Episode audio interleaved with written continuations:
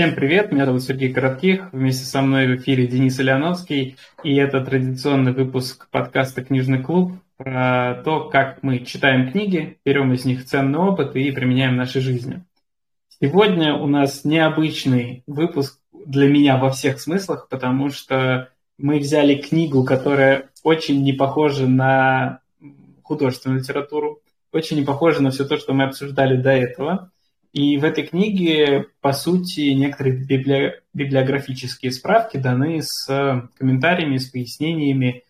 И для меня эта книга очень много перевернула в моей голове вообще в целом, в моем представлении. Надо озвучить, как эта книга называется, да? Собственно, эта книга автора Анна Сидорова образовать в детях ум, сердце и душу, воспитание великих князей в семьях императоров Николая I и Александра II. Сегодня мы поговорим про первую часть книги, про воспитание э, в семьях великих князей э, императоров Николая I. И через две недели, я думаю, мы, соответственно, запишем вторую часть, где поговорим про семью Александра II, потому что материал очень объемный, очень много полезной, интересной информации, и, соответственно, нужно это все постепенно, дозированно Сергей, воспринимать. А мне кажется, я знаю, почему эта книга ни на что не похожа, ни на, художеств, ни на художественную литературу, ни на бизнес-литературу, вообще ни на что. Потому что я, когда пытался найти эту книжку, я ее не нашел, а, и нашел ее только в виде диссертации. И, по сути, мы вот с тобой даже сравнивали оглавление, это диссертация точно того же автора, а, то есть получается, что это не книжка, это просто диссертация, выпущенная в печать. То есть это научная работа, а не книга. То есть меня обманули и вместо книги подложили просто красивый переплет э, выпускной коллекционной работы, так что ли? Ну, по сути, да. Но это потрясающая работа. Я действительно в восторге от того, что прочитал.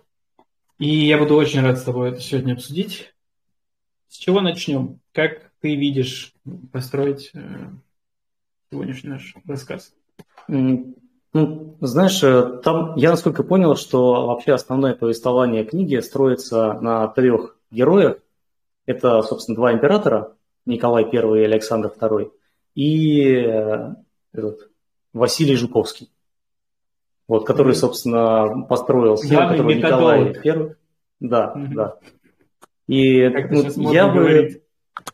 Да, да, вот я бы хотел про этих людей поговорить, потому что кажется, что мы про них не так много знаем, и обсудить не только то, как они обучались и к чему их обучали, а, но и к чему это в итоге привело. То есть, допустим, вот а, у Николая I была такая система обучения, в итоге вот он стал таким правителем. Там у Александра II там своя система, а, он стал таким У их детей, точнее, да? То есть мы говорим про то, что в их семьях mm-hmm. дети обучались. Ну, ну, по сути же, Александр II – это ребенок Николая I, то есть э, там как раз вот та система, по которой в большей mm-hmm. степени обучался как раз вот Александр II, которого обучал э, Жуковский. Ну, давай э, начнем, как всегда, м- короткое предисловие и ноты впечатления. Я начну с себя эгоистично.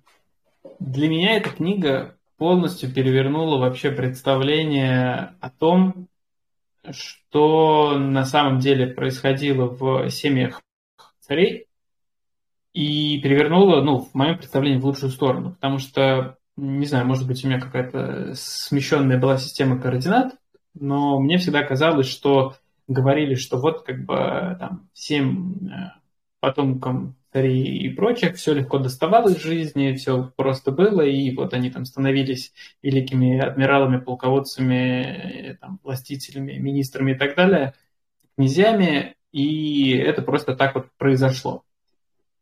И после прочтения этой книги мое представление полностью перевернулось в обратную сторону, потому что то, что я постараюсь в трех фактах потом описать, это ну, даже я сравниваю свое образование, да, и свой путь становления к текущему моменту, там, или тех людей, кого я сейчас знаю, кто, скажем так, э, довольно успешны, это, на мой взгляд, вообще не идет ни в какое сравнение с тем, сколько сил и вот этих устремлений было приложено детьми императоров при их обучении. Поэтому для меня эта книга прямо очень хорошо перевернуло представление о жизни в целом. Э, я даже задумался о том, что когда у меня будут дети, я, возможно, совсем не так, как принято это в обществе, буду тоже Будешь обучать по системе Да, потому что, ну, это невероятно круто. В общем, интригу мы создали, Давай дополни эту интригу и пойдем. Слушай, а уже... а, а мне показалось как раз наоборот. А, я вот когда читал книжку, мне показалось, что вот как раньше воспитывали императоров, или как, как, как вот раньше жили цари, так современный человек живет в лучших условиях, чем цари там 200 лет назад. И мне примерно то же самое показалось по поводу образования, вот то, что они описывают э, в книжке или в диссертации, а, то ну, получается, то, как цари образовывали там 200 лет назад, ну, 150 лет назад, это наша плюс-минус текущая система образования.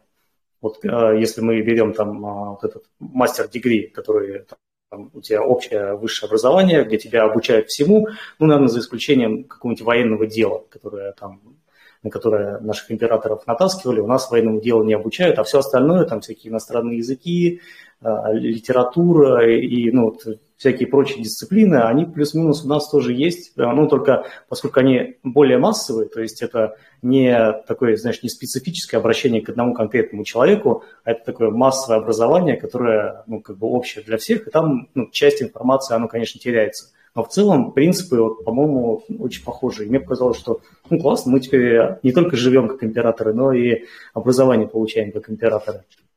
Ну и вот знаешь, мы с тобой не договаривались, что у нас будет какое-то противостояние, но оно уже начало происходить, мне кажется. Я отчасти соглашусь с тобой в плане того, что текущая система образования, как она построена, она во многом повторяет фундаментальные подходы, разработанные Жуковским и коллегами, которые, соответственно, занимались образованием императорских детей. При этом для меня в данном случае вот отличие кроется как раз в мелких деталях, в том, как это происходило, в том, как это было преподнесено и в объеме, в том числе, обучения. Потому что, безусловно, мы говорим про э, изучение большого объема и различных количеств предметов, но то, как это конкретно было устроено с точки зрения преподнесения, вот тут мне уже кажется очень большие различия. Но давай, прежде чем мы туда пойдем, э, я чуть-чуть э, дам еще небольшую вводную касательно того, э, что, ну, почему эту диссертацию или эту книгу в моем случае стоит почитать. Во-первых, в ней очень здорово сделано как раз некоторое предисловие, которое описывает то, на каких основных документах, положениях и прочем происходило, скажем так, все устройство семьи э, государей. И что очень важно, там сразу преподнесены основные моменты, на которых, ну, скажем так, э, были сделаны нравственные моральные э, опоры. То есть мы там говорим и про любовь к родине, про преданность народу, долг службы Отечеству, патриотизм, вера в Бога, часть военного воспитания, ряд качеств, которые важны были в семьях императоров, будь то твердая воля, чувство ответственности за свои поступки, верность своему слову, искренность, простота в общении с окружающими и так далее. То есть очень много моментов, прям четко выделенных, хорошо структурированных, которые для многих могут стать э, хорошим таким фундаментом опоры да, нравственного, морального подхода к жизни, ну, на мой взгляд.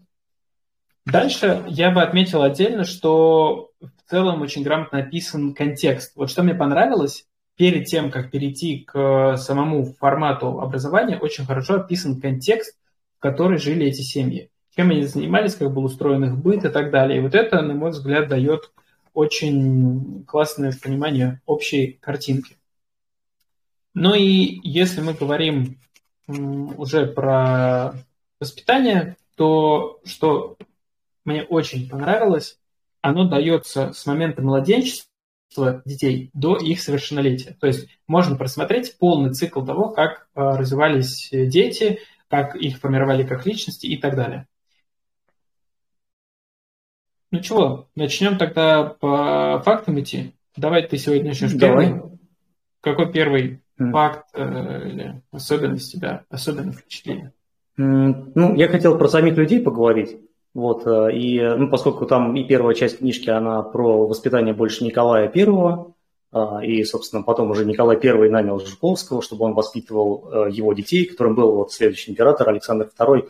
Вот, и я бы хотел поговорить про Николая I, потому что, помнишь, мы с тобой в прошлом выпуске а, говорили, что как будто бы вот в России есть э, такие, знаешь, значимые исторические личности, а, которых мы считаем важными, и они все деспоты. То есть там какой-нибудь Петр Первый э, убивал, казнил кучу людей, там кузнечными мехами через прямую кишку надувал своих бояр, пока у них там не лопались внутренности. Ну, какой-то про, просто зверь там, этот э, Сталин тот же самый или Иван Грозный. То есть это люди, которых мы запомнили, это люди крайне жестокие. Вот. И мне кажется, что Николай I – это не тот человек, которого мы запомнили. То есть если попросить какого-нибудь э, человека на улице перечислить там а, императоров Российской империи, а, мне кажется, Николай I туда не попадет.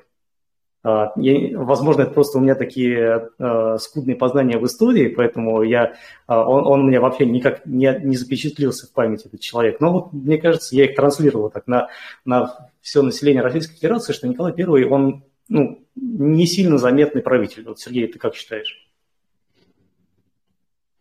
Я очень хочу с тобой не согласиться. Но, пожалуй, да, ты прав в том, что э, самые яркие личности в истории, ну, тоже я вот так сижу, думаю, да, понятно, что э, там Николай I, Николай II, Александр I, Александр II, то есть есть, э, скажем так, некоторая ассоциация с именем, есть там понимание порядкового номера, да, тоже там Павел I был mm-hmm. и так далее. Но, пожалуй, действительно, самыми яркими личностями были вот там Петр I, Екатерина Великая, там, Иван Грозный, в некотором степени, там, наверное, князь Олег. Ну, то есть вот такие mm. какие-то э, персонажи, которые ну, личности, да, персонажи личности, которые во многом, наверное, действительно проявляли м, такую яркую силу, я бы сказал. Вот, наверное, ты в этом прав. И вот в этом плане я, когда начал читать книжку, мне показалось, что мне прямо сильно не хватает контекста. То есть, да, понятно, это описание того, как воспитывались императоры, а, а что это вообще за императоры? И я вот, а, я помню, что вот книжки Акунина по истории читал, там с, из этих книжек что-то отложилось, там какой император, к чему относится, но все равно она подзабылась. Я, в общем, полез, ну, как бы освежать информацию.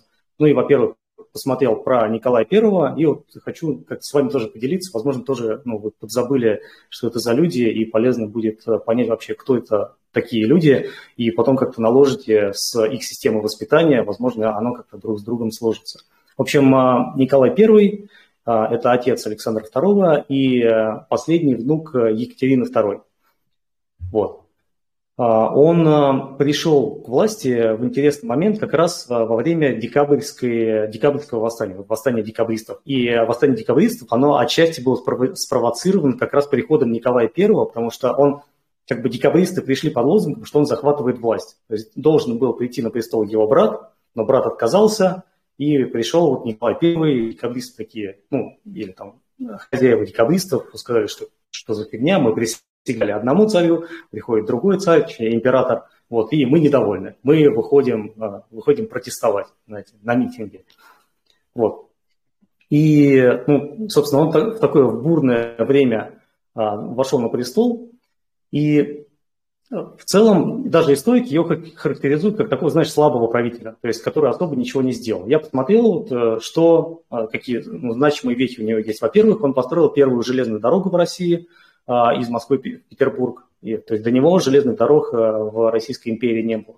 Потом он был очень, э, не сказать, что либеральный, потому что он очень топил вот именно за самодержавие, за, за царственность, потому что он видел, как э, в это время убивали царей в Европе. То есть, когда происходили революции в Европе, там царям рубили головы, и он ну, а вот ты, будучи сам царем, не можешь этому не, ужас, не ужасаться и не можешь этому не противодействовать своей стране, потому что ты знаешь, если сейчас к тебе придут, а, то тебя, ты будешь один из первых, кого это порешат.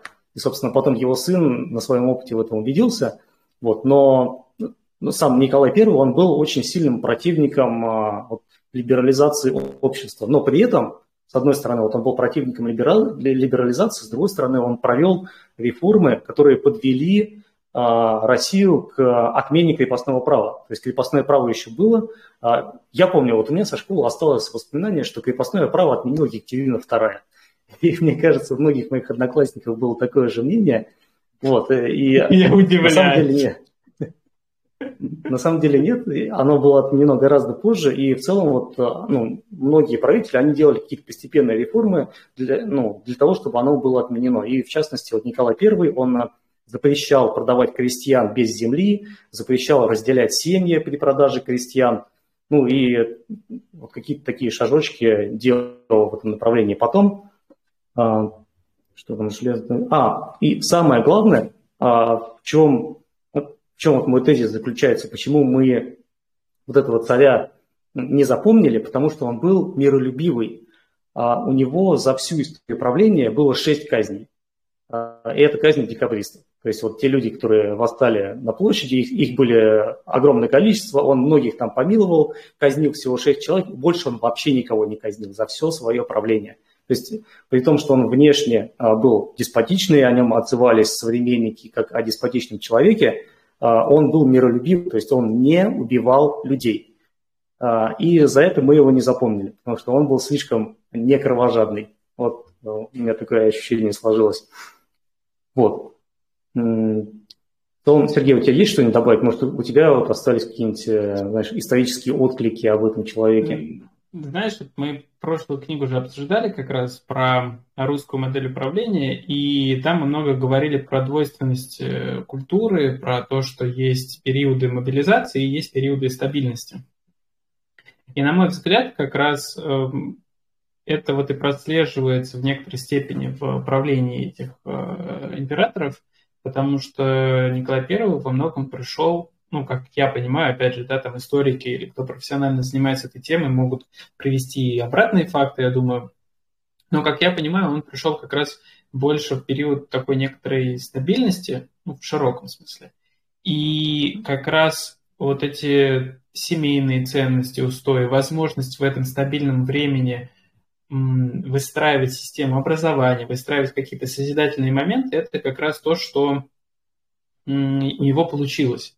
И, возможно, действительно, мы не так сильно его запомнили, как, э, скажем так, великого императора, который там, расширял э, территории или что-то делал в этом духе, но он дал как раз вот этому периоду стабильности, если мы с контекста да, книги «Русская модель управления» смотрим, он дал вот этот период стабильности и выстраивания фундамента для дальнейшего уже развития, как ты правильно сказал, и каких-то следующих изменений.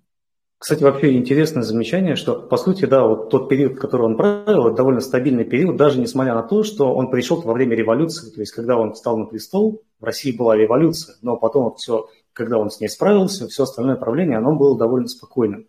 Вот, и несмотря на то, что он как бы по описанию деспот и там суперцарственник, самодержавец и так далее, а, мне кажется, вот такой, знаешь, характерной его чертой, а, как хорошего человека, как а, ну, человека вот, душевного, можно выделить две вещи. Во-первых, он вызвал, ну, то есть он освободил Пушкина. Пушкин во время прихода его к власти был в заключении. Он его освободил из заключения.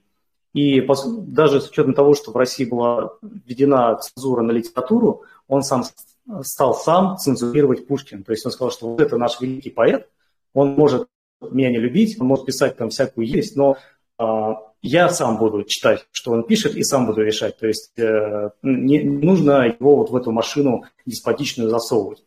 А, это вот первая черта, по которой, по-моему, можно сказать, что человек ну, с чистым сердцем, человек не злобный, и вторая черта, то, что он назначил, собственно, Жуковского, который был известен своими тоже либеральными взглядами, учителем, точнее, наставником своих детей и наставником будущих императоров.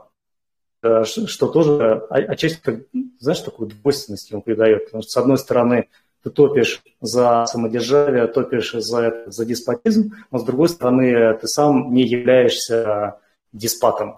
То есть ты сам ну, знаешь, это же, на мой взгляд, э, здесь мы немного смешиваем тоже. То есть есть модели управления, есть инструменты, инструментарий, и есть некоторые качества, которые мы туда закладываем, некоторый посыл. И вот мне кажется, что, возможно, некоторые нравственно-моральные, э, вот нравственно-моральное содержание Николая Первого, оно, может быть, давало вот это ощущение, что с одной стороны вроде да, он правит, но он правит, например, справедливо. И вроде как ты это там, ожидаешь другого. На мой взгляд, здесь вот это тоже играет роль. Почему я так думаю? Опять же, я могу ошибаться, но из прочитанного у меня складывается, что все-таки вот эта ценность семьи, она давала все-таки некоторую мягкость и давала некоторое вот понимание созидательности, на мой взгляд. И если ты позволишь, постепенно, да, будем переходить, а, наверное, давай, к давай. тезису с моей стороны. Э, когда я читал про традиции воспитания э, царских сыновей в семье Николая I, я, честно говоря, был поражен э, некоторыми моментами. Первое. Часто говорят про то, как устроено там общество, каким оно должно быть и так далее во всех проявлениях. И прям одна из первых строчек, которая здесь есть, это основа семейной жизни до Петровской Руси во многом определял домострой. Ну, я думаю, многие слышали про эту книгу, где рассказывается про определенный подход к формированию, скажем так, семейной жизни. И дальше же пишется, что порядок и правила воспитания детей в царском доме определялись устойчивыми семейными традициями, переходящими из рода в род, которые были основаны на домострое. То есть э, первый важный момент это то, что действительно были определенные традиции, были определенные там ритуалы и подходы, которые передавались из поколения в поколение, что очень важно, потому что э, когда мы даже посмотрим про систему обучения, ведь Николай I Жуковского позвал не просто на какую-то с нуля придумать систему, он, по сути, совершенствовал то, что до этого заложила Екатерина при образовании с детьми. И вот здесь, что важно, мы же привыкли э, видеть, что, э, там, условно говоря, руководитель страны, он занимается государственными делами. А здесь мы видим, что у него есть реально фокус на семейной жизни, на том, как устроено обучение, чему там учат и так далее. И вот это для меня было прям таким интересным а, открытием. Дальше, что я для себя еще выделил здесь из важного, что в самом начале ну, детства великих князей, а, они, скажем так, то есть мама или там отец с ними так много времени не проводили, как это обычно ну, принято считать, что родители должны много времени проводить с детьми. А, получалось так, что а, у них были кормилицы, то есть, по сути, дети, будучи маленькими, кормились специально отобранными женщинами, которые, по идее, были супер здоровые, супер там проверенные, чтобы а, максимально дать здоровое детство ребенку. По сути, сейчас, наверное, тоже есть какие-то такие явления, я с ними не сталкивался, но, наверное, есть. Дальше что идет? Это то, что, по сути, у детей были няни, были воспитатели, были м- наставники, да, если правильно э, я помню слово. И это все были разные люди. Вот это да, меня и причем удивило. воспитатель и наставник – это не один и тот же человек. Сейчас мы это практически как синоним используем, а тогда это просто разные должности даже. Да, и там очень важное прям различие даже в этом проводится. И Э, получается так, что, по сути, дети росли в некоторой такой относительно специальной оболочке, в которой их обучали жизни. И во многом это были не впрямую родители. Целом, наверное, сейчас тоже мы можем видеть, ты вот вначале сказал, что э, сейчас наша система образования построена так, как она была там у царей. Да? Во многом, наверное, да. То есть в крупных мегаполисах, там в Москве, например, у меня много знакомых, кто дают процесс воспитания ребенка няням или там, а, ну, скажем, специально обученным людям, которые там, смотрят за рутинными проявлениями биологической жизни ребенка, назовем это так. Ну, куда-то отвезти, привести и так далее. И э, как мы видим, например, царской семьи, что это в целом может восприниматься как некоторая норма. Тут сразу встает вопрос, это вот дальше я подсвечу в следующем своем тезисе, что качество вот этой, назовем это так, услуги или качество этого проявления очень сильно все-таки влияет. И когда мы будем говорить про образование, я подсвечу это дополнительно. Но что сейчас еще я хотел бы сказать, что вот эти роли э, кормилица в начале, потом няня, ну или там, как это правильно назвать, гувернантка, да. Дальше э, воспитатель, человек, отвечающий за нравственно-моральные э, диалоги с ребенком. Ну, точнее, и... наставник и учитель. по-моему, не воспитатель, а наставник. И вот там были наставники и были учителя. Вот так, по-моему, разделялось, если ну, я правильно вспомню. Ну, да, там, сейчас я даже точно открою, чтобы не сильно ошибиться. Там, в общем, была история в том, что э, воспитатель – это человек, который э, давал, э, скажем так, некоторую методологию обучения того, как должен развиваться ребенок. То есть, по сути, он не занимался именно там, скажем так, э, воспитанием, как мы привыкли видеть. Это был такой некоторый методолог. А в то время как сказать, наставник, это как раз был человек, который уже обучал, ну, то есть как такой учитель, который как раз передавал конкретные навыки людям. Сейчас вот я как раз читаю. Вот нашел 99 страница. Представляешь, я ошибся. Я все наоборот сказал. Нужно будет это вырезать. Получается... И... Нужно будет это вырезать. Пометь. Пометь, а минута какая-то, короче, какая-то минута нужно вырезать. Я ошибся. Я как раз вот подумал, как обычно мы думаем, и это кардинальная ошибка. Не повторяйте эту ошибку. Запомните. Там, кстати, интересный момент, что вот э, за это время, вот сколько там уже 200 лет прошло с тех времен, ну там немножко поменьше, значение многих слов, оно поменялось. Как вот мы сейчас там очень учитель, наставник, воспитатель, mm-hmm. вот это путаем, так и очень многие другие слова в те времена использовались э, вообще в совершенно других смыслах. Да, вот. и поэтому трактовать какие-то книги старые, ну или скажем так, э, написанные ранее, тоже нужно по-другому, потому что если вы читаете в художественной литературе, что вот там у того-то был-то воспитатель, важно знать, кто это был. Кстати, интересный момент. А, отступление в ту же тему, но отступление. А, в общем, сейчас же, ну, как у нас ввели реформу русского языка и сказали, что кофе – это теперь средний род. И все люди такие, господи, это же такое безвкусие, вы портите русский язык, кофе – это он, кофе должен быть мужским родом. Но при этом это же тоже ошибка, если почитать какого-нибудь там Толстого Достоевского, вот, книжки как раз тех времен, вот, про которые цари мы говорим, ну, вот больше а, времен там Александра, то, ну, Толстой больше времен Николая, э, этот, э, Достоевский больше времен Александра. И они в своих книжках не писали кофе, они писали кофе с и кратким на конце. И у меня бабушка из деревни, она тоже всегда говорила кофе. То есть получается, что раньше кофе реально был мужского рода. А потом кто-то просто начал использовать э, ну, а, заимствованные слова, но забыл поменять род. И это уже была ошибка. И мы все вот это время произносили кофе с ошибкой. И сейчас, когда ввели как бы в русские э, в следующий раз пойду в кофейню, я приду скажу, мне, пожалуйста, кофе. Я, правда, кофе не пью, поэтому я так не скажу, но по приколу можно. Слушай, это очень классно. Вот, вот, и вот эти детали, мне очень нравится их подмечать. Это действительно важно. Так вот, 99 страница, читаю наставником называли распределителя во всем, что касалось умственного развития и образования детей, организатора учебного процесса. То есть наставник – это тот, кто формировал программу, тот, кто, э, по сути, передавал конкретные знания и э, управлял этим учебным процессом. А воспитатель – это э, общий безотлучный руководитель каждого великого князя в жизни домашней и общественной, который постоянно находился при нем следил за поведением, наблюдал за развитием нравственности и умственных способностей, оказывал влияние на формирование характера своего воспитанника.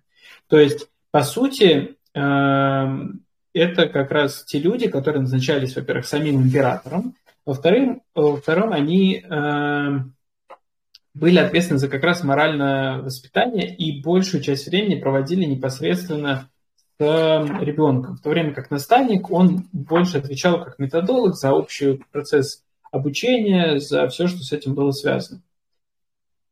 Вот, собственно, то, что я хотел первым своим тезисом подметить, это некоторый набор ролей, которые были э, в семьях, и что важно, они были потом на пожизненном обеспечении. И что отдельно отмечается, что все дети, кого, кого они воспитывали, они до конца своих дней Э, начнет до конца, ну да, своих дней в том числе, они помнили этих воспитателей, наставников, кормилиц, и даже там приводится история про то, как, по-моему, Константин Николаевич ехал мимо места, где была захоронена его кормилица, он специально остановился там со своим сопутешественником и, соответственно, он сказал, вот здесь как бы покоится моя кормилица. То есть для них это действительно было важно, это была часть семьи, и мне кажется, что эти люди, там даже, кстати, написано, что наставники как раз вот Константина Николаевича, они, по сути, не имели личной жизни, они полностью были вовлечены в процесс воспитания. И это прям как такая жизненная миссия в некотором смысле для них да, была. Это, по-моему, как раз тоже там Хотя кажется, они что... не сами этого хотели изначально, но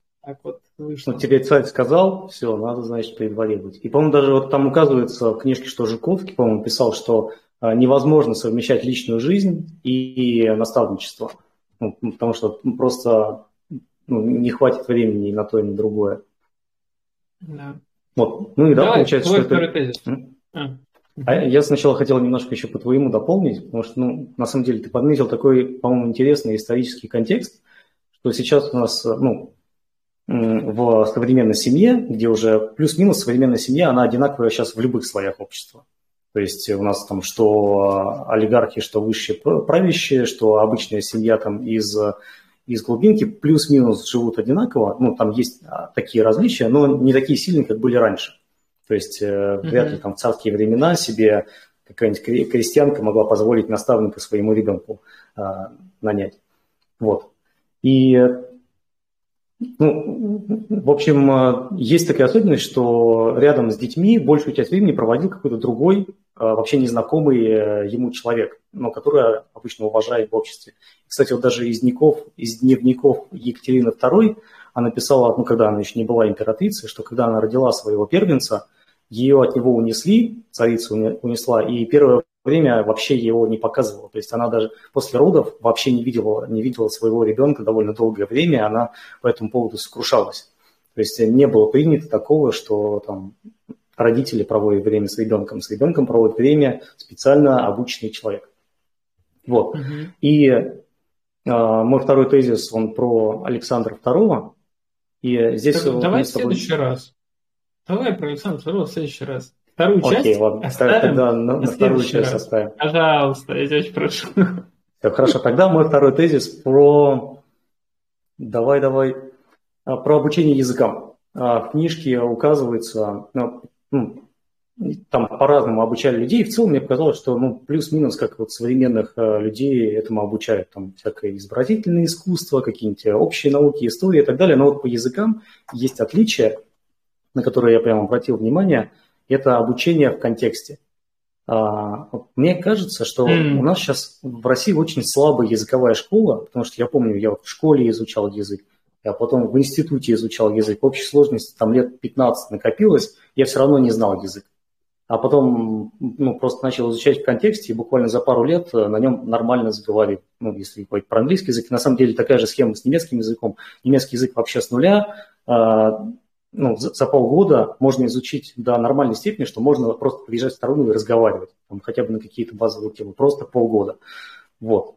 И здесь очень, большая, очень большую разницу делает именно изучение в контексте, например, изучение на основе литературы. Вот а, в книжке или в этой диссертации написано, что а, наши императоры учили язык именно в контексте литературы на этом языке. То есть ты читаешь литературу, ну, понятно, если ты язык не знаешь, ты читаешь какую-то там начальную литературу для детей. Но вместе с языком ты понимаешь, как он используется, ну, более четко, потому что точно такую же литературу читают ну, нативные э, носители этого языка, и ты, по сути, с ним в одном культурном контексте находишься. И плюс это гораздо более интересно. Я вот, э, когда учил английский в контексте, я жил в Ирландии, и мы там учили на ирландских сказках его. И ну, я, я теперь просто знаю, какие, какие у ирландцев сказки. Как вот у нас есть там какой-нибудь колобок, а, там это про щука. Царевна лягушка. Да, вот да царевна лягушка, конек-горбунок. А также я теперь знаю, в каком контексте живут ирландцы, и я поэтому чувствую да, даже какую-то близость вот именно с ирландцами. Я тоже ненавижу британцев, Вот, и я тоже люблю Гиннес. И, ну, отчасти это прям ну, очень сильно сближает, и за счет вот этого эмоционального сближения и язык тоже гораздо проще усваивается. Вот, и, ну, мне кажется, ну, возможно, нашим текущим учителям стоит вообще вот эту особенность перенять, потому что, ну, как будто вот у нас там в школе, в институте очень это ну, слабенько, слабенькая система вот, касаемо именно языков. Сергей, и знаешь, я добавлю как раз, там же была история про то, что как происходило обучение языкам. Например, был задан какой-то вопрос, э, ну, вопрос там или сказать, тема, на которую нужно было ответить э, великому князю. Напоминаю, великий князь – это сын императора да, в данном контексте. Нужно было ответить своему преподавателю, и он, например, это делал на немецком, Потом он продолжал эту дискуссию или заново отвечал на этот вопрос на английском, на французском и так далее. Там, ну, касательно разных было предметов и так далее, вопросов. И это было для того, чтобы он не просто вызубрил какой-то материал, который он отвечает на экзамене, а чтобы он, по сути, понимал, о чем он говорит. И когда он говорит на другом языке, он с пониманием это говорит, а не он вызубрил пять разных э, формулировок ответа на вопрос. Вот это было важно. И вот это для меня прям действительно оказалось интересным, что ведь действительно через это происходит развитие, да, потому что мы языки же как обычно учим, я вот тоже вспоминаю, дали тебе текст какой-то, ты его прочитал, перевел и все там, тебе говорят, ну вот ответь на этот вопрос на таком-то языке. Ты там отвечаешь, но обычно это были какие-то шаблонные ответы, которые ты уже прочитал. А тут ты mm. должен мыслить на этом языке. Ты должен, во-первых, знать сам ответ на вопрос, а во-вторых, ты должен мыслить, как тебе на другом языке его сказать. Вот это прям потрясающе, я тоже отметил.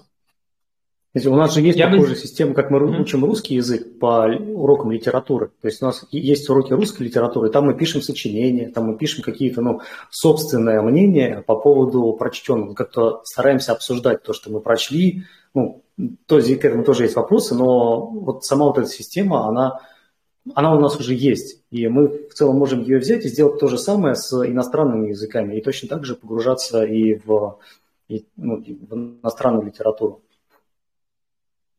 Угу. Вот Сергей перебил тебя на своем. Не, нормально все. Я хотел бы свой тезис второй озвучить. Mm-hmm. И вот здесь я прям начинаю хардкор. Это то, что полностью еще перевернуло мое представление о жизни. Я расскажу график, в данном случае наставника, да, то есть непосредственно э, ну, Жуковский писал программу, а это, получается, воспитатель, да, Лутковский который занимался с э, как раз князьями. И вот день воспитателя. По сути, если убрать некоторые подготовительные и заключительные работы, вы понимаете день ребенка государя. А, в половину шестого встаю, в шесть бужу его высочество, в половине седьмого он должен быть готов. То есть в 6.30 ребенок уже готов умыться, одеться. Богу помолиться и чаю напиться. В половине седьмого он начинает свои приготовления уроков от учителей и работает один час. То есть он попил чай в 6.30, и дальше уже в 7, ну, даже в 6.30, он начинает уже готовиться к урокам, где он будет учиться. Дальше. А, он этот там час занимается, они идут немного гуляют, э, или ну, какой-то там работой занимаются прикладной, и в 8 часов снова начинается работа для учителей. И дальше с 8 до почти 12 идет обучение 4 часа. В 12 все... А, в 12 все вместе завтракаем. То есть завтрак в 12. В 7 типа ты чай попил, там, не знаю, плюшку какую-то съел. В 12 у тебя завтрак. Дальше. После завтрака они как раз идут чуть-чуть гуляют тоже, чтобы все, видимо, улеглось. В два часа приходит учитель, и дальше с двух до пяти, да, получается, э, а, до трех, до трех, они занимаются еще час, три у них обед, дальше с трех до пяти, ну, после обеда, они учатся, и следующий прием пищи, по сути, отдых у них в 7.30. Там чай и немного времени э, по возможности пообщаться с родителями. Соответственно, в половине девятого они возвращаются, читают и в 10 ложатся спать. И так каждый день. Даже как таковых выходных у них там не предполагалось. Ну, то есть там писали, что если все хорошо ребенку, он хорошо себя проявляет и в учебе, и в нравственном моральном воспитании, то на выходных он может с родителями там куда-то поехать, что-то сделать. На 5 дней в неделю, без остановки, с 6.30 до 10 вечера с перерывами на чай утром в 7 часов утра, завтрак в 12, обед в 3 и ужин в 8, остальное все время они учились. Да, понятно, что эта учеба не была только за партой. Это была учеба, когда какие-то натурологические были, у них там, не знаю, они ходили, деревья изучали, да, растения. Да, у них там была верховая езда, то есть была смена деятельности, и это позволяло м, проще относиться к моменту учебы. Но они были задействованы в постоянном развитии и вот здесь важно, то есть если мы говорим про, ну, я могу на себя переложить, да, там э, тот же университет или школа, да, я мог быть на парах, но я, например, там где-то мог сидеть в телефоне, там, в соцсетях. Я мог э, где-то там отвлечься на что-то другое. Здесь они постоянно со своими настав... э, наставниками, э, воспита... воспитателями, воспитателями. Они постоянно с воспитателями, которые постоянно их учат, с учителями ты не отрываешься, ты погружен в процесс обучения. И когда ну, я, ну сейчас я завершу свою мысль, да. ты потом, конечно, поспоришь с этим, когда я просто понял, что с раннего возраста до там, своего совершеннолетия, когда они начинают еще уже там, э, их там военные всякие прочие дела начинаются, при том, что у них лето, кстати, было без каникул. Их определяли еще в детстве, император определял, какой там вид войск они будут участвовать. То есть Константин Николаевич э, на военном морское дело шел, два других его младших брата шли на э, пехотное, там, артиллерийское и так далее. И летом они ездили, обучались на практике в полках всему. То есть у них даже каникул как таковых не было. И когда я понимаю, что там, ну, 7 лет, 10 лет до 17. Ты каждый день так учишься, ты обучаешься от лучших людей, реально лучших в твоем деле. И вот в этот момент я понял, что это, ну, когда говорят, что вот им там досталась какая-то должность, да не досталась должность, они на нее росли, они реально там в 14 лет тут писали, они уже понимали, как устроены, там, не знаю, военные баталии, как правильно фортификации делать, как правильно какие-то территории а, там, в боях отбирать или наоборот э, правильно сдавать и так далее. Они знали про жизнь очень много. И когда я понимаю какой-то багаж знаний и умений, это я просто восхищен. В общем, у меня полностью изменилось представление о том, что э, царская жизнь, праздная жизнь, по крайней мере, в детстве это точно не так.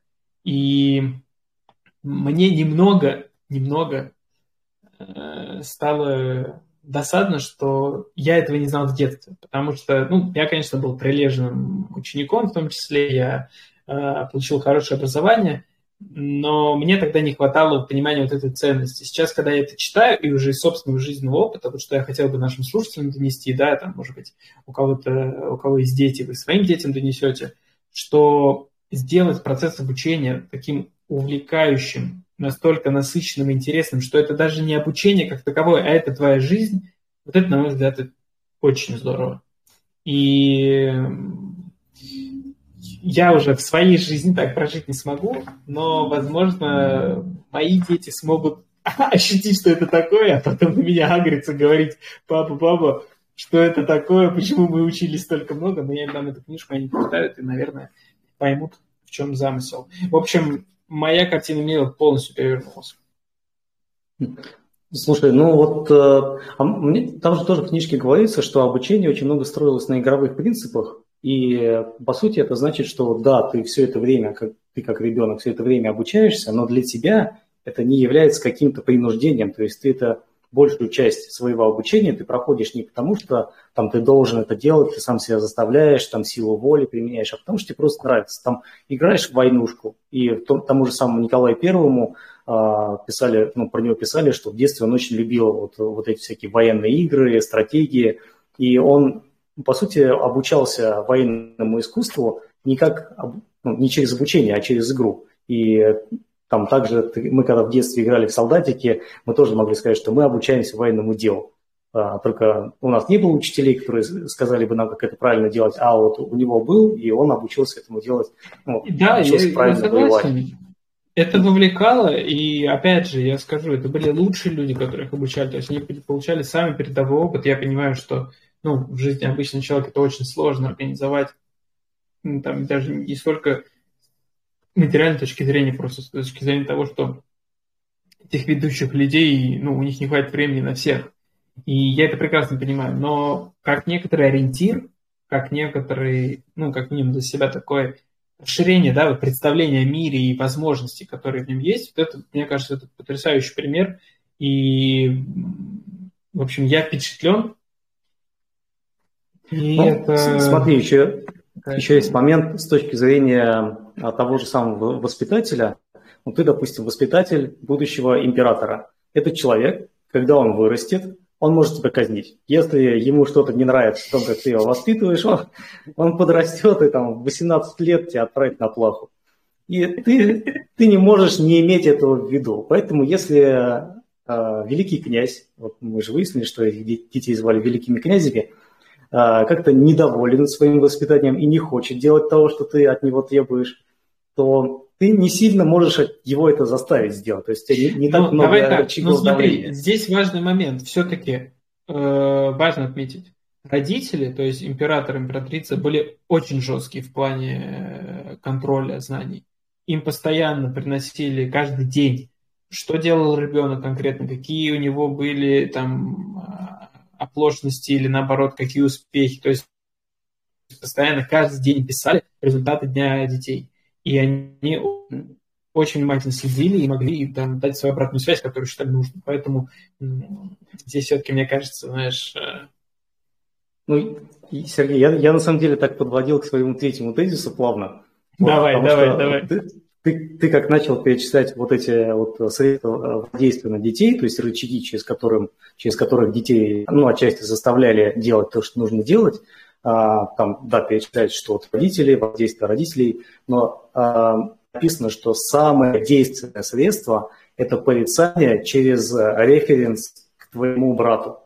То есть, когда ты пишешь а, там, дорогой Николай, допустим, вот есть там два брата, Николай и Александр, два великих князя. Дорогой Николай, ты вел себя плохо вот на этой неделе, получал слабые оценки, плохо отвечал на уроках истории, а вот твой брат Александр – молодец, Александром я горжусь. И отцу мы передам, что Александр там классный великий князь, а ты так великий князь на троечку. И вот такое средство, оно было самым действенным.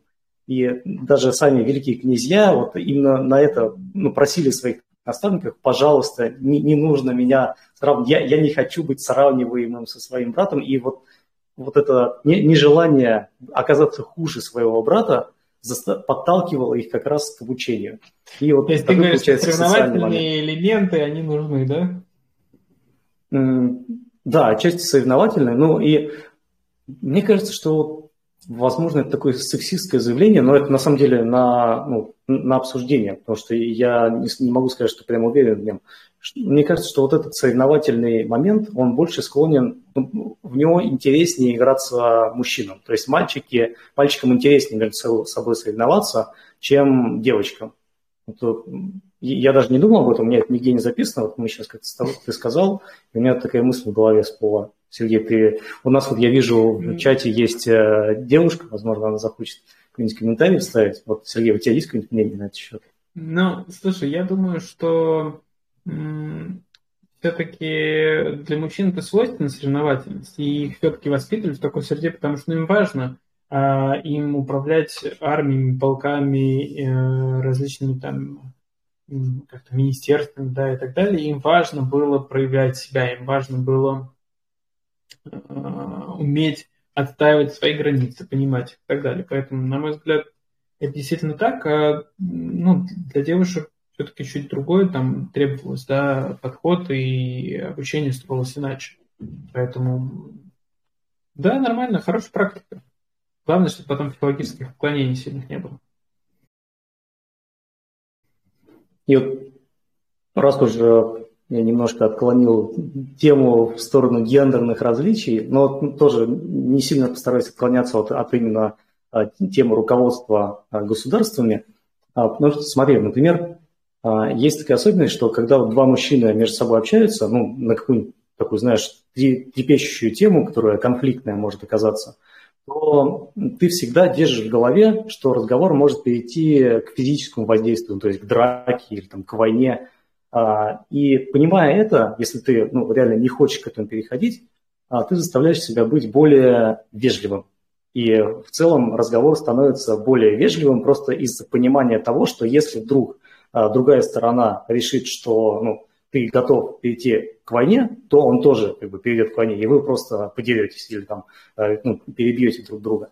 При этом, когда общаешься с девушкой, то вот, вот этот момент перехода к войне, он в принципе отсутствует. То есть э, такого барьера да, не просто существует. сразу сковородкой получишь и все. Да, и... Это неожиданный для тебя момент, что важно. Вот, и я чему это э, начал говорить, вот кажется, что это в, между, международной политике сейчас отражается, что вот больше и больше, опять же, возможно, какое-то ну, дикое заявление, я его не продумывал, если оно звучит не политкорректно, сори, я готов к обсуждению. То есть это не, не устоявшееся мое мнение. В общем, сейчас кажется, что ну, э, либерализация политики все больше и больше приводит женщин а, к власти. И с учетом того, что как будто бы вот этой планки, вот этого ожидания опасности перехода к физическому воздействию, как будто она пропадает, и политики начинают более агрессивно себя вести. Потому что вот они не ожидают, что их могут ударить они от неготовности перехода к войне. И, возможно, это какой-то опасный маркер, то есть э, просто сам, сами дискуссии становятся, знаешь, такие более обостренными, более агрессивными, а, возможно, вот как раз э, из-за либерализации. Сорян. А, но я могу ошибаться. Я надеюсь, что я ошибаюсь. Я даже не думал об этом, но, возможно, ты в чем-то прав. Э, Все-таки есть, да, там разные тренды, которые предписывают равенство, ну, типа, знаешь, как в совете директоров должно быть 50 на 50 мужчин и женщин и так далее. То есть такое есть. Я не знаю, я в целом э, равнозначно отношусь. Для меня там, если мы говорим про профессию, то профессиональные качества важны. Если мы говорим про какие-то решения вопросов, то способность решать вопросы. Но в целом звучит, наверное, вполне реалистично, потому что действительно все-таки есть э, ну, наверное, какие-то заложенные природой особенности, да, что там мужчина охотник и там, как это сказать, он отставит свою территорию, обычно на территорию, э, как сказать, э, посягали другие мужчины, ну, там, самцы, условно говоря, и вот они между собой там как бодались. Возможно, действительно это так. Но здесь я перейду к третьему моему тезису, и сегодня завершающий у нас тезис я подумал, что здорово дать некоторую практику нашим слушателям и зрителям. Все-таки мы читаем книги для того, чтобы применять это в жизни. И если построить домашнее обучение, по примеру великих императоров, довольно непросто может оказаться, то вот практика, которую вы можете там, с вашим ребенком или с собой заниматься, э, мне очень нравится. Это практика дневников. Мы раньше в предыдущих выпусках уже про нее говорили. В этот раз есть возможность ее немного усовершенствовать. Во-первых, воспитатели задавали ученикам следующие вопросы. По сути, два вопроса. Дать характеристику, портрет самого себя со всей откровенностью и беспристрастием, не скрывая ни хороших, ни дурных своих качеств, как в умственном, так и в нравственном отношении. То есть первое, это нужно было описать, каким ты себя видишь э, максимально объективно. И дальше сказать потом, каким бы вы желали быть со временем.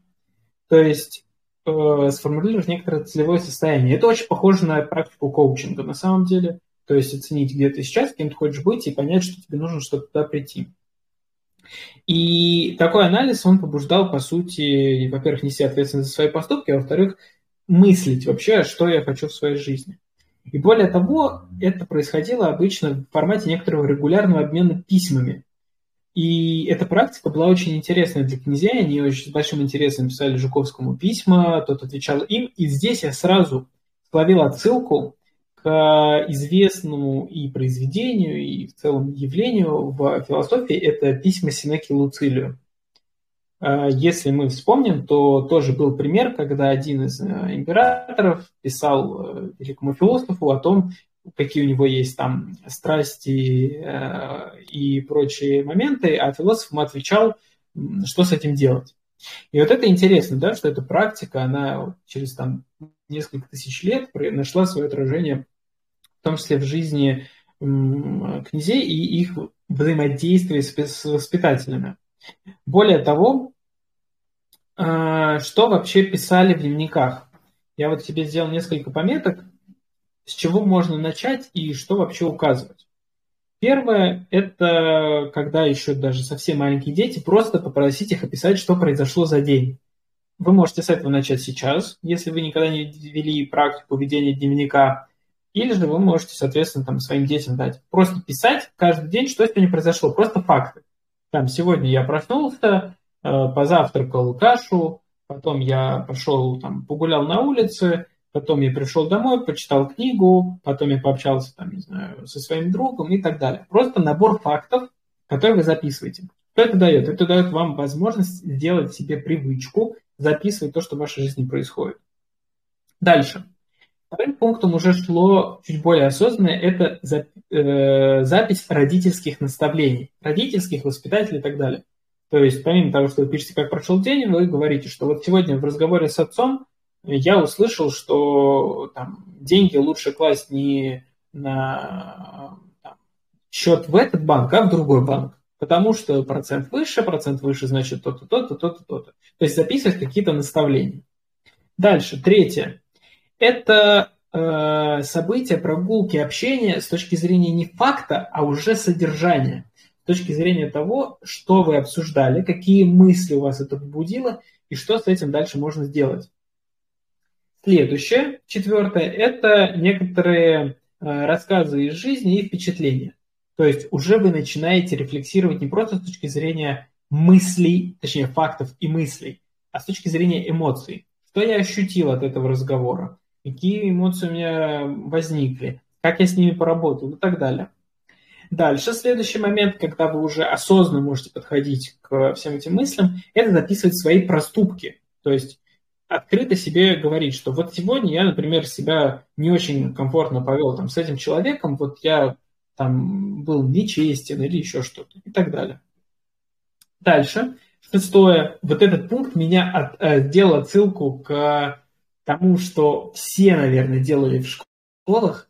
Я так не любил это делать, но сейчас я понимаю, что, наверное, зря я это не любил делать, записывать примеры из книг, то есть вести читательский дневник. Как это говорится, кто вел читательский дневник и не любил это делать, поставьте лайк э, этому видео, этому аудио, что угодно. В общем, дайте реакцию, потому что для меня это была большая боль. я, ее, я из-за этого, может быть, даже книги не любил читать, потому что знал, что потом мне надо про них написать. А оказывается, это очень важная практика. Этому важно научиться. И седьмое – это пометки воспитателей. То есть, когда вы уже умеете работать со всеми своими мыслями и событиями, в вашем дневнике может делать пометки воспитатель, и вы можете с ним вести дискуссию об этом, обо всем. Вот такие мысли я нашел для себя в практике, которую вы можете вести. И бонусным пунктом, бонусным пунктом, я считаю это очень важным, я добавлю э, историю про питание, поскольку детокс мозга – это важно, дневник – это здорово, важно вести детокс в питании. И здесь просто феерия. А, великих князей приучали не только к простой рациональной обстановке, но и к умеренности в еде. Одно блюдо на завтрак, четыре блюда в обед в три часа, два на ужин в 8 часов. По воскресеньям на одно блюдо больше, но ни конфет, ни мороженого. А единственное, на полдник э, у императрицы, то есть, я так понимаю, по выходным как раз подавали молочные продукты, печенье, бисквиты, ягоды, фрукты. А, обед состоял из четырех блюд самых простых. Соусы, пряности были изгнаны из нашей кухни. Завтрак в полдень состоит из чашки бульона, яйца в смятку, простокваши, какой-нибудь зелени. А по утру или вечером и также детям давали чашку молока с хлебом. А, соответственно, на обеденном столе что было? Обычно это щи из рубленой капусты, гречневая каша. А, из фруктов, ну, были разные сухари, апельсины, вишня, арбуз, там и так далее. Особая радость была это рыба или раки. Во всем остальном была еда довольно скромная. И вообще в, в описании всей бытовой жизни княжеских императорских домов говорилось, что они спали на жестких кроватях. И, в принципе, условия были максимально приближены к спартанским. Вот это тоже меня удивило. Поэтому во всем важна умеренность и уверенность. Умеренность и уверенность. И делайте себе условия не излишне комфортные. Это будет мешать вашему мыслительному процессу, развитию и так далее. Вот, собственно, основные тезисы, которые я хотел донести. Денис, я видел, ты делал много пометок. Давай, у нас есть буквально 10 минут, за которыми мы можем с тобой их обсудить. А, ну, смотри, во-первых, э, ты говорил в дневнике, упомянул про рефлексию. Ну и в целом я на самом деле тоже очень сильно удивился, когда увидел там, э, давали пример, по то ли Константина, того, как он вел дневник, и ну, я вот сейчас имя могу великого князя перепутать, но, в общем, пример состоял в том, что ребенок описывал свои чувства и пытался понять, почему, почему он разозлился. То есть он писал, что вот я разозлился на своего брата, я там а, побил своего брата, я считаю, что я это сделал по таким-то причинам. И это, это по сути, это метамышление, то есть когда ты не просто там в потоке какие-то действия делаешь, а потом еще стараешься понять, что тебя к этому привело. И к этому немногие взрослые даже к, к этому приходят. То есть я сейчас встречаю взрослых людей, которые только, только начинают ходить там, к, к психотерапевтам, и они только сейчас приходят к метамышлению, то есть э, к, к осознанию причин своих поступков, к попытке этого осознания. А вот в те времена детей этому учили ну, прямо с пеленок. И, по-моему, очень такое, знаешь, интересное, интересное занятие. Вот. И ну, еще, знаешь, что, что хотел заметить? Я, я как бонусом вспомнил еще такой, такой момент. А, почему американские горки называются американскими горками? Знаешь? А, ну, мне кажется, ну, как будто мы, мы это взяли из Америки. Вот были там аттракционы вот эти с горками, и мы их себе перенесли, и вот сделали как в Америке, поэтому назвали их американскими горками. То есть, ну, я не сильно вникал в этимологию, но мне кажется, вот примерно mm-hmm. так это было. Вот. При этом в Америке и вообще во многих частях остального мира русские те горки. же самые, mm. это называются русские горки. А почему они называются русские горки? Ты знаешь, Сергей? Ну или наши слушатели, mm. возможно, кто не знает. Вот, а потому что... Сделай паузу, сейчас такая пауза. Поставьте на паузу, да. напишите в комментариях ваши варианты. Давай, продолжаем. Это, это классическое увлечение российских императоров. То есть и в книжке тоже упоминается, что князья любили кататься на этих горках. Там они, правда, не сильно описываются. Но еще и при Екатерине II а, вот эти горки, ну, Екатерина любила на, на таких горках кататься. И в этом, а, по- моему где-то в, в Оренбауме, вот в этом селении а, под mm-hmm. Петербургом, есть как раз вот эти горки. Только они сейчас уже закрыты, потому что они опасные. А, ну, и особенно в те времена там не было ни ремней, там просто садишься в кресле на огромной скорости, без пристегивания, вот несешься по этим горкам. И то есть это вообще оказывается классическое увлечение российское, которое мы как бы у себя внутри замяли и сейчас заменили на американские горки, хотя это наше, э, наше изобретение, изобретение как Тетрис. Вот. Ну, Такой, что сказать. Удивительный мир, в котором много всего скрыто или непонятно, или как-то перепридумано, переназвано. И здорово, что мы его постепенно раскрываем. Я однозначно рекомендую вот эту книгу. Ну, у меня это в формате книги, у Дениса это в диссертации. Да, я, я пытался ее найти в интернете, она продается, ну, я не нашел ее, чтобы онлайн продавали, продавали только офлайн, и она почти везде закончилась. Но как книгу ее найти сложно, но можно найти как диссертацию. То есть вот как диссертация, как Ольга Орлова, по-моему, да? А. Анна Сидорова. А, Анна Сидорова. Вот прям можно сбить диссертацию. Я так назвал, но нормально. Да. Э, но мне очень понравилось. Я искренне рекомендую для тех, кто хочет немного, ну, просто расширить свое представление о жизни, о том, как что может быть, и и так далее. Это очень здорово, поэтому однозначно рекомендую. Рекомендую и родителям, у кого есть дети, и просто тем, кому интересно, и даже юным нашим слушателям. Потому что вот каждым разом, что я больше читаю и мы обсуждаем здесь книги, я понимаю ценность образования. И при всем том, что действительно я много учился в своей жизни, я даже сейчас немного с сожалением отношусь к тому, что я мог бы это делать, знаешь, даже не то чтобы больше, а с большим пониманием, с большей увлеченностью. Мне кажется, тогда результаты могли бы быть еще интереснее. Но надо наслаждаться текущим моментом. На самом деле, книга, для образования, я, я тебя перебью еще немножко. Для образования ведь очень важна вовлеченность самого человека, а вот юный возраст, он не сильно склонен к тому, чтобы человек был вовлечен. Да, а, там как раз про это написано, да. Угу. Вот и здесь, ну, возможно, как раз лучшее время для образования это вот именно сейчас. Ну, да, да, поэтому однозначно формы. рекомендую книгу Анна Сидорова «Образовать в детях ум, сердце и душу. Воспитание великих князей в семьях императоров Николая I и Александра II». Через пару недель мы вернемся. Мы будем говорить про воспитание в семье Александра II, какие там были отличия, или, может быть, их не было, какие результаты это дало, и в целом наше общее впечатление. Поэтому пишите ваши наблюдения, идеи, вопросы в комментариях или в нашем телеграм-канале, или на YouTube, или на других любых площадках. Будем рады обсудить и, конечно, подключайтесь в наш эфир. Всем, кто с нами находится в прямом эфире, большой респект уважение и признание. Спасибо, Всем пока. Денис. Пока-пока. Пока.